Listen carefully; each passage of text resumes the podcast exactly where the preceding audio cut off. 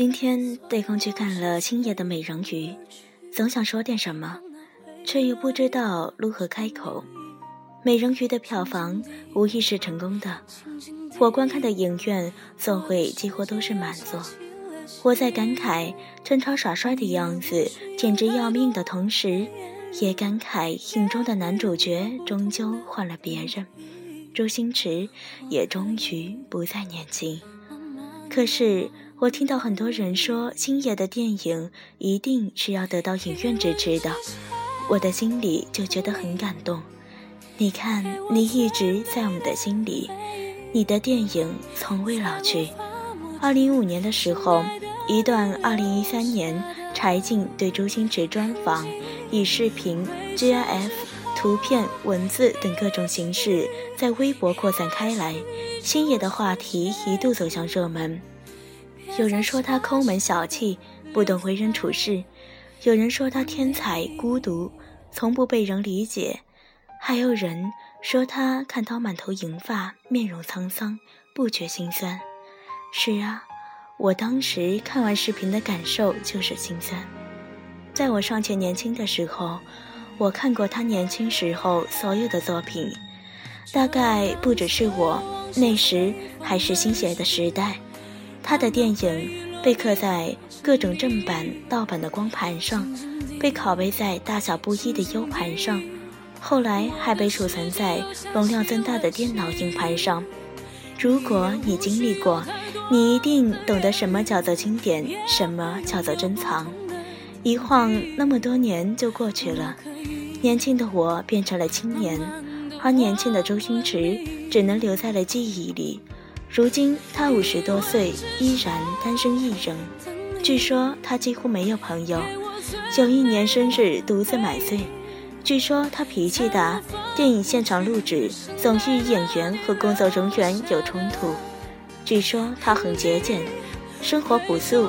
据说他觉得节目录制的不好，会要求重新录制。据说的内容太多了，也许真实，也许不真实。然而，每次我看到他的照片或者视频时，我脑海里总是闪过一个词，就是寂寞，天生的寂寞。他的眼神。总是那么惊人迷茫，连笑起来的样子都藏匿着不安和小心翼翼。他的童年充斥着太多的求而不得，尽管他的妈妈说他很善良，不谙世事，从小到大都是如此。可是不得不说，一个人的童年经历了成年行为，就有着不可推卸的责任。周星驰的电影。开创了一个无厘头台词的先派，又达到了顶峰。他逗笑了很多人。他就是一个小孩子，用自己的方式讨好着这个电影世界，等着被夸奖，等着被赞赏。可是过了这么多年，他忘了怎么逗笑自己呀。即使他有很多朋友，即使他为人处事圆滑，即使他的声名赫赫在外。他依然寂寞，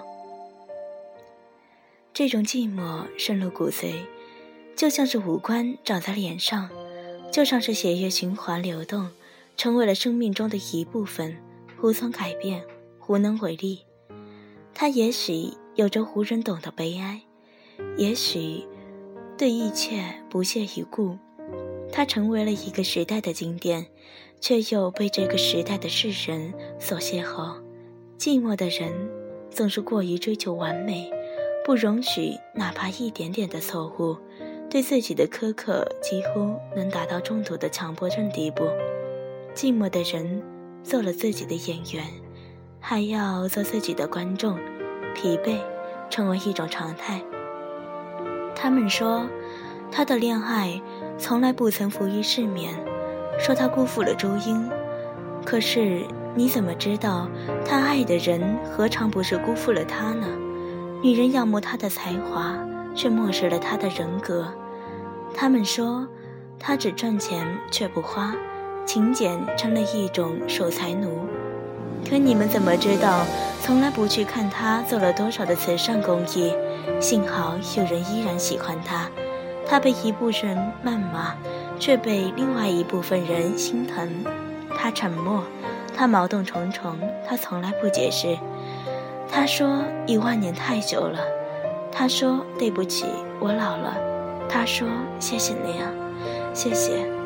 他这样不安，想到就很心疼。也许你我都不懂，他的电影不是他的人生，人生坎坷，你以何人诉说？这世间人情冷暖，愿你终可得自在。《大话西游》中说：“你看那个人好奇怪哟，好像一条狗。”我一直在骗你，你知道吗？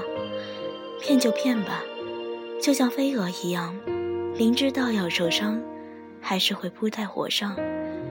喜剧之王说：“其实我是个演员，虽然你们是扮演路人甲乙丙丁，但是一样是有生命、有灵魂的。”大内密探零零发正说：“只要你说我行，就算全天下的人都说我不行，我都不在乎。”《鹿鼎记》中说：“不知何年月，得偿所望。”